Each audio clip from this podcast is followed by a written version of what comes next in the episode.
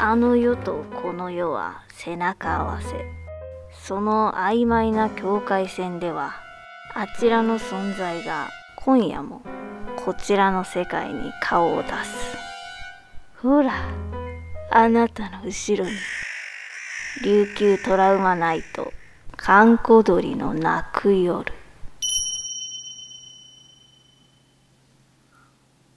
これは私が昔一人暮らしをしていた時のお話です。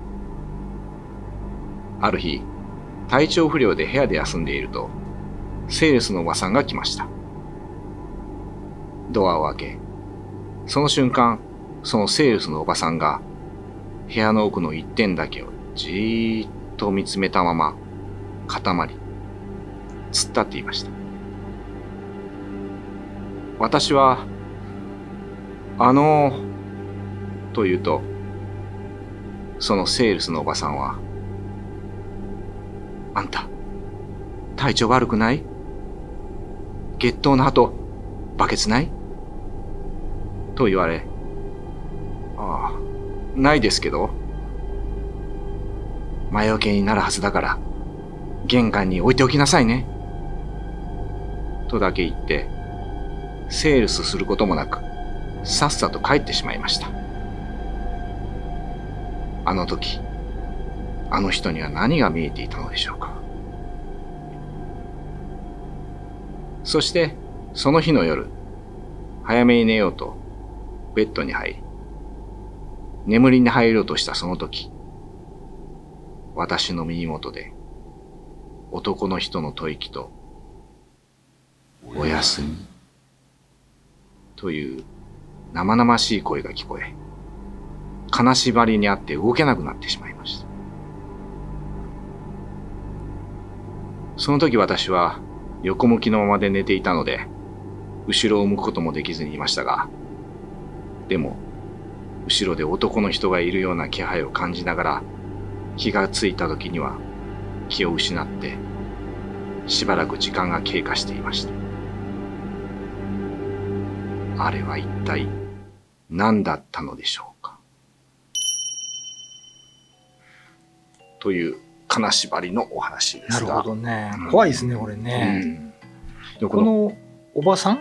うんうんなんか見えてたんですかね？そうですね。うん。こまあ、この、セールスせずに買えるっていうのは結構なものを見たんですから、やっぱり。そうでしょうね。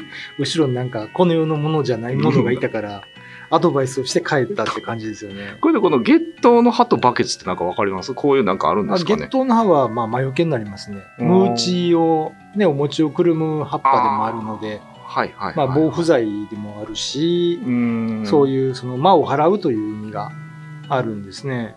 あれ、ムーチって鬼の餅って書きますよね。そうです、そうです。あれはなんか意味があるんあれね、話すと長いんで、また今度ゆっくり話すんですけど、そうなんですね。あのーまあ、魔除けです。首里の金城町に出てきた鬼の話なんですよ。ああ、そうなんですね。鬼を退治した話にまつわるお餅なんですけど、でも月頭の葉もまあそれと繋がっていくとそうです、そうです。月頭でくるむんですね。なるほどうん。まあでも、なんか、怖いですよね。こう寝てたら耳元で声がするとかね。声っていうのがね、結うんこう、怖いですね。金縛りってでも良くないですこのなんか、冷めた時にええ本当かどうかって結構わからないですよね、金縛りって。そうですね。夢夢かもしれないですねそうそうそううんまあでも、あの、こういうことが起こるっていうのが沖縄でしょうね。そうですおばあち、おばさんがそれを教えてくれるっていうのがね。そうですね。ここら辺がこうね、見える人がいるっていうのはすごい大きな話ですね。うんということで今、何か聞こえてきましたが、はい、もお時間ということで。そうですねえー今夜のお相手は役者の神崎秀俊と、う作家の小原武史でした。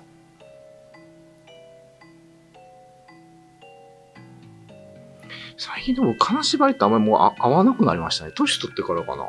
なんか若い頃は結構あったんですけど、どうですか？僕、そうですね。中学生の時ね、はいなんか結構ありましたね。ありました。クラブで疲れて帰ってきて、まあ京都だから寒いとこたつで寝るじゃないですか。はいはそしたらもうか体固まって、い。うん。両親とか家族がこっちで喋ってるの聞こえるんですけど、なんかね、返事をしてるような、なんか、うん自分が返事してるんだけど、うん自分は返事してない。返事してる声が聞こえるんですよ。自分の？うん。でも、意識はこう寝てるっていう。口も動かしてないと思ってるんだけど、うん実際後で聞いたら、こう、下交代してたと。なんかそういうのありましたね。すごいまあなんかよく言いましたね。疲れてたらちょっとね、なんかちょっと魂抜けてる的な話がありますけどね。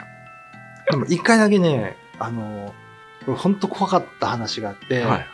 京都の門野王子っていうところに住んでたんですよ。はい中学生の時に、うんで。日曜日の朝にね、6時ぐらいに目が覚めて、はいで、また寝たんですよ。そしたら、いきなりね、この胸のところにボーンってなんか乗ってきて、あうわーと思ったら、はい血だらけの女の人が、こう、布団の隙間からニューって出てきて、顔をじーって見るんですよ。で、鼻と鼻が触れ合うぐらいにここに目があって、じーって見てて、うーんと思うんだけど動けないし、う。うんわーと思って振り払って、あ、夢かと思ったら、女の人の影がずーっとこう、なんていうの、天井と壁のこの接点があるじゃないですか。はいはあそこにヒューって消えてったんですよ。い。めちゃめちゃリアルじゃないですか。めっちゃ怖ーと思って、でそれがね、朝の10時ぐらいやったんですよ。はいはい時計見たら。でそれから5分ぐらいしたら、すっごいパトカーと救急車がいっぱい来て、マンションにいたんですけどね。僕は2階だったんですけど、はいはい。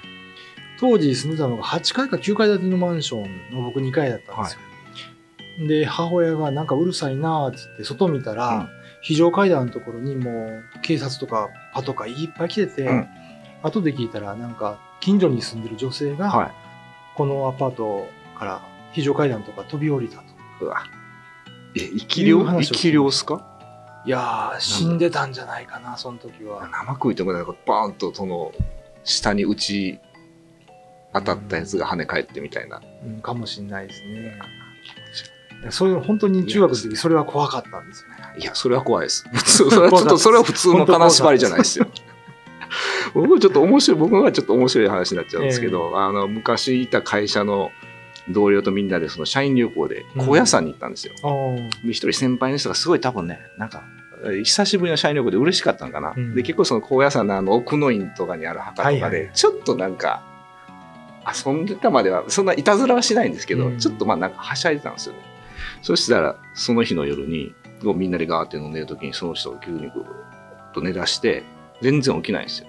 普段すごいなんか一番率先して飲んで騒いでる人がずーっと、1、2時間ぐらい全然起きてこなくて、ええで、わーって一通り起きてきたら突然ガッて起きて、お前らとか言って、俺が呼んでんのに返事しろよとか言って、ずっと金縛りでずーっと助けてくれて呼び、呼んでたらしいです。動かなかった。動かなかった。で、見てる分にはなんか、ああいう感じで寝てるなと思ってたんですけど、なるほどね。そうお前らな、白鳥やな、全然反応してないねとか言われて。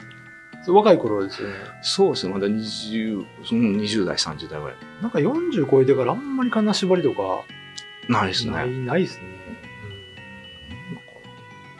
でも一回だけね、これ金縛りじゃないかもしれないけど、はすっごい疲れて帰ってきた時い。に、うん。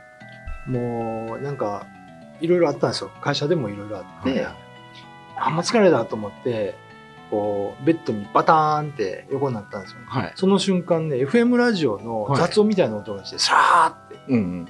ふって見たら空飛んでたんですよ。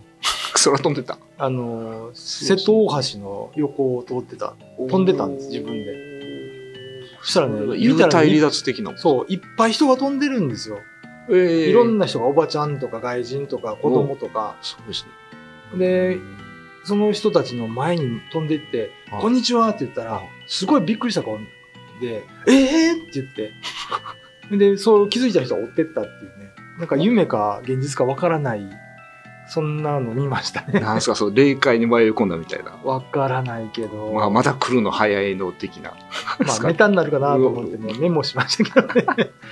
僕は幽体離脱とかそういうのを空飛ぶ夢をよく見る見てた時期があってでもその夢はねなんていうかな空をふわって飛ぶっていうよりかはなんか重力がどんどん離れていくみたいなほうほうほうふわーっと浮いてる感じなんですよほうほうでそれはすごい気持ちよくてわーって飛んでるんですけどある瞬間から高く行き過ぎてねあやばいと思ってこれ以上いったらちょっと地球に帰ってこれないと思うんですよ。うん。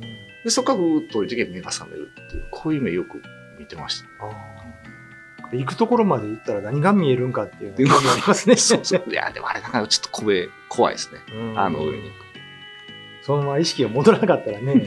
うん。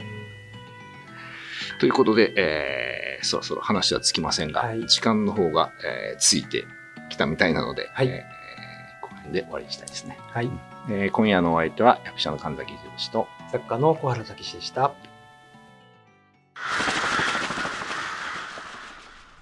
YouTube のチャンネル登録高評価 Twitter のフォローよろしくお願いしますポッドキャストも配信中詳しくは概要欄まで。